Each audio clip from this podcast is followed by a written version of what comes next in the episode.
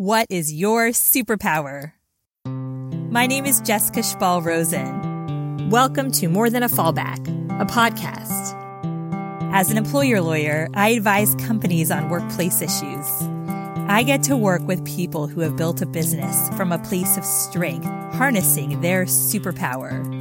Their stories are fascinating. So, what is more than a fallback? It's where you know what your superpower is and apply it in business.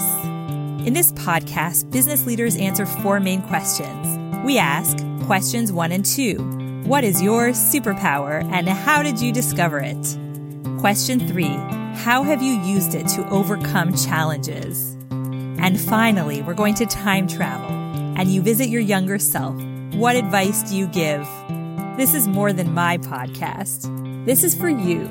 This is More Than a Fallback, a podcast. Sarah Elisa Miller is more than a dancer, but it was through her love of dancing that she met a young Lin-Manuel Miranda, the creator of Hamilton, when they were in college. She was the choreographer for the college premiere of In the Heights, which evolved into a Tony winning Broadway musical and soon to be released film. Now she's the director of philanthropy and special projects at 5000 Broadway Productions, helping the Miranda family build out their strategic initiatives. Sarah and I went to high school together, and since then, she has held all kinds of jobs. Restaurant manager, university administrator, fundraiser, and more. Sarah likes to say that each job she held helped her hone her superpower. Sarah was one of the first people I interviewed for this podcast, and she coined the term superpower and got me thinking about building the podcast around that theme.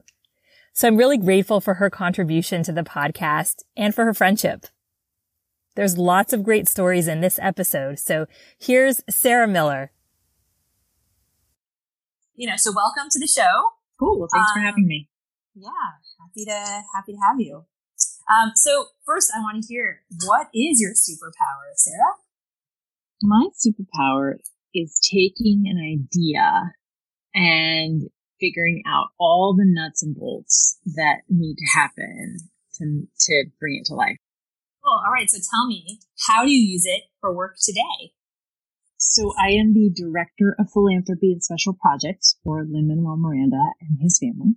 And that means all kinds of things. What's really exciting is that they have a lot of passions and, and projects uh, in philanthropy and advocacy that um, vary from fundraising to lobbying members of Congress. And uh, I, I have the great fortune to work with Lin Manuel's dad, Luis, who is uh, has been in politics and nonprofit management for over 40 years. So I have someone to guide me, but he's a very big picture person. And so I get to put the nuts and bolts in place. What's the proudest moment that you've had when you were deploying your superpower? What's the thing you're most proud of professionally? By far, I've done a lot of cool things and with Lin Manuel and his family because frankly, when you are working with somebody that's so incredibly talented and has, um, has produced Hamilton and other things that people love, it's it's fairly easy to do exciting and fun things. Before Hurricane Maria, which hit Puerto Rico very, very hard, Lin had promised to bring Hamilton to the island, which he did within the Heights as well. And um, after Hurricane Maria, he doubled down on that and said, yes, we're still coming January of 2019, which would have been about uh, 16 or 17 months after Hurricane Maria. So I worked with his father, Luis, and he had this great idea to keep as much money on the island as possible and to raise money through the, the use of uh, the sale of very expensive tickets, a small group of very expensive tickets for arts on the island. So that was the big idea.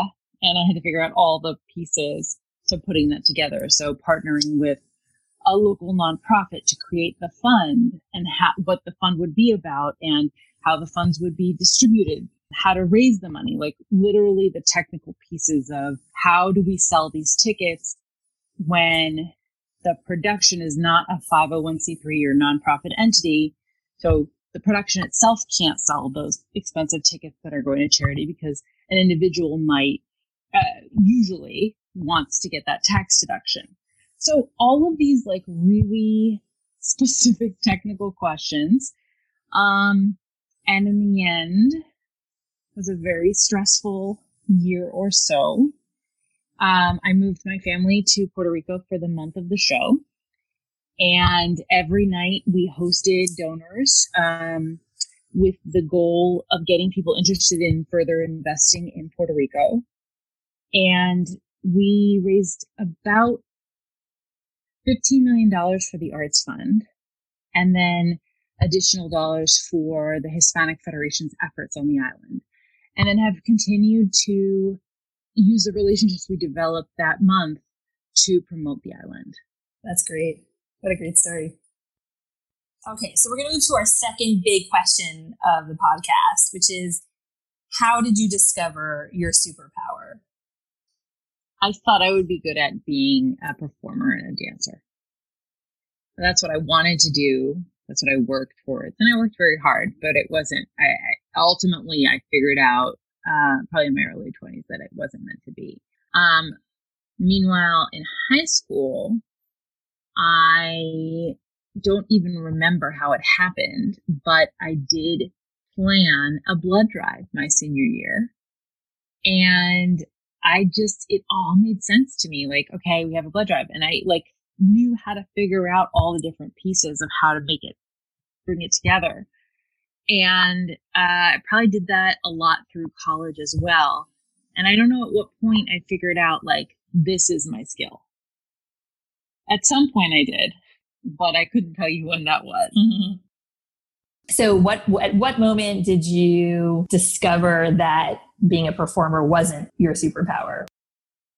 I was working part time in New York City and I was dancing part time and I realized that I wasn't really doing anything full on. So I wasn't dancing enough to feel like I was really training for a career and I wasn't doing anything in my work that was truly stimulating me. And then I was I was dancing in a very famous company called Limon, and there was a dancer in her 40s who was the premier dancer, like the the lead dancer of the company, and she was happened to be talking about how when they're off season, which is about 12 or 15 weeks a year usually, they go on unemployment and she walks dogs. And I thought she, the best dancer in the company, has to walk dogs at 40 plus years old to make things work. Do I want this that bad? And it really felt like I didn't.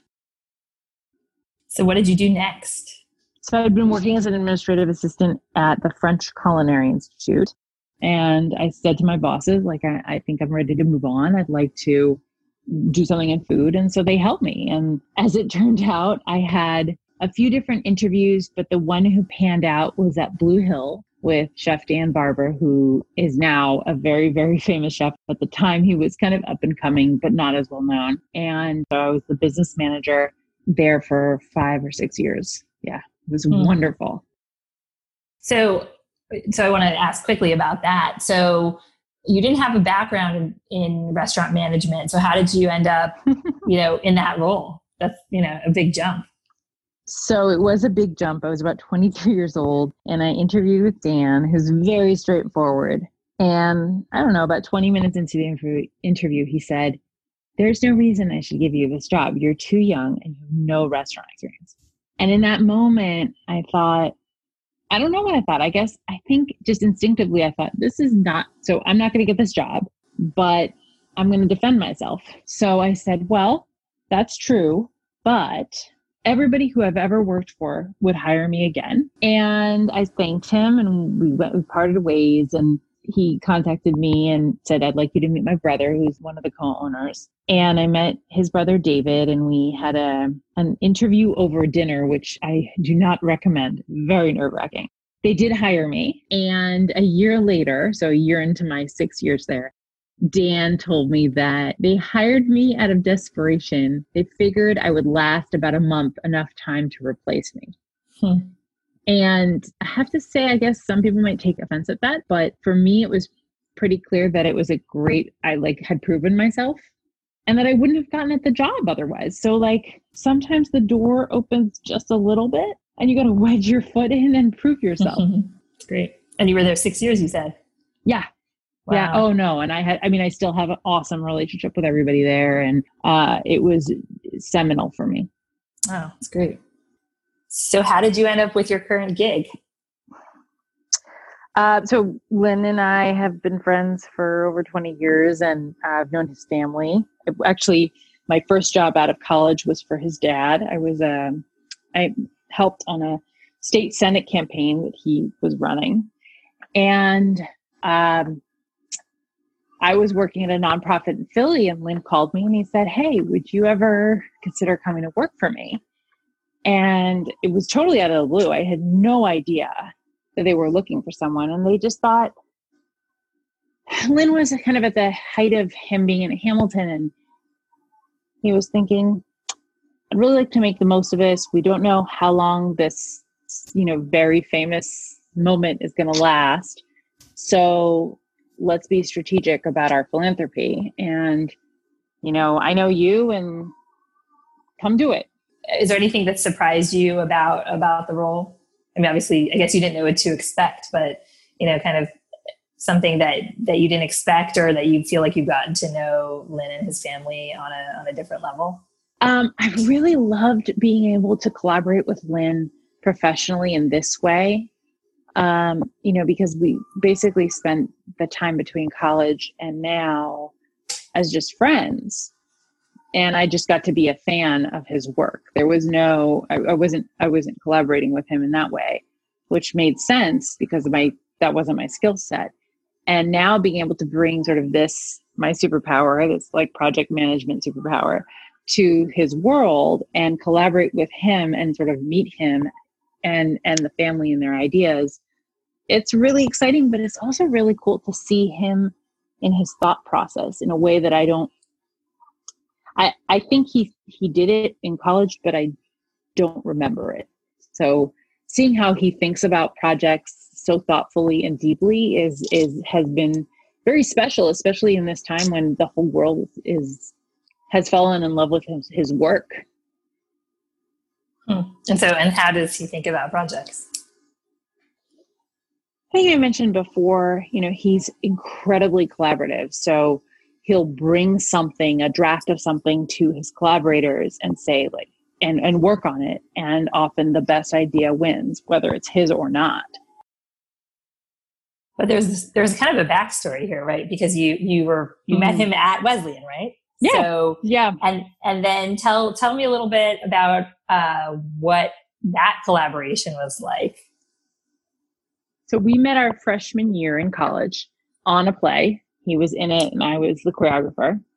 We immediately bonded and we ended up living next to each other sophomore year and with each other junior and senior year and then moving to New York City after that for the first two or three years out of college. So have had a very long and deep relationship. I worked on a couple of his shows in college and that felt really, really good. It was so much fun to collaborate with him. So in a way, I'm collaborating with him again in this role. So tell the story of how you ended up doing the choreography on in the heights. Because you had, you mentioned when we when we last spoke that you know it was frequent that people would ask you to be a choreographer for their show and people would usually basically do the equivalent of a of a cover. They would do someone else's musical and then you would do the choreography. But this was different right? What how, what was that yeah like? so at that point it was a sophomore year and we were we were living next door to each other and, and working on different stuff together. And he said to me i want to write this musical and would you choreograph it? And i didn't even have to think twice. I mean yeah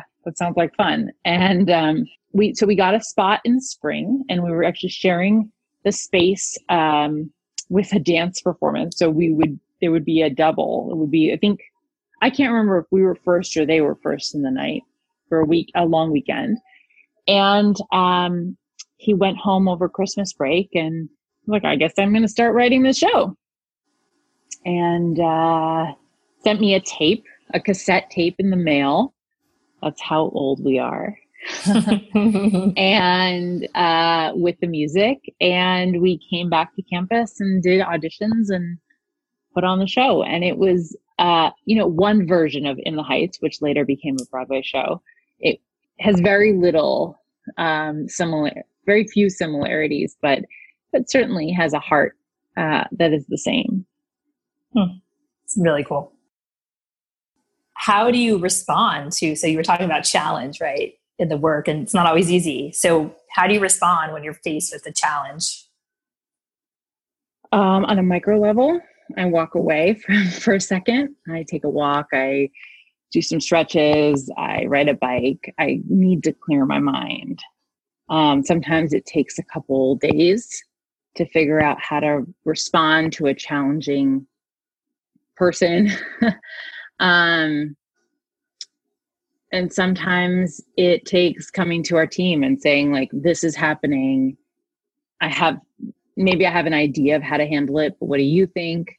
Um, another thing that you know translates to our work in the, on the team that Lin Manuel does in his creative work is that the best idea wins. There's no ego, or rather, there probably is ego. There's very little ego that we put out there. Everybody has ego, um, but you know, what's the best idea? Best idea wins. I like this is not about any individual. All right. So now we're going to time travel and you visit your younger self. What advice do you give yourself? Just keep doing things that are interesting to you, pushing yourself to learn about anything and everything because it all kind of starts to be clear as you age and as you have more experiences that it all comes together. Awesome. Sarah Elisa Miller, thank you so much for joining me today. It's been a pleasure chatting with you and hearing your story. So thank you. Thanks, Jess. It was a pleasure.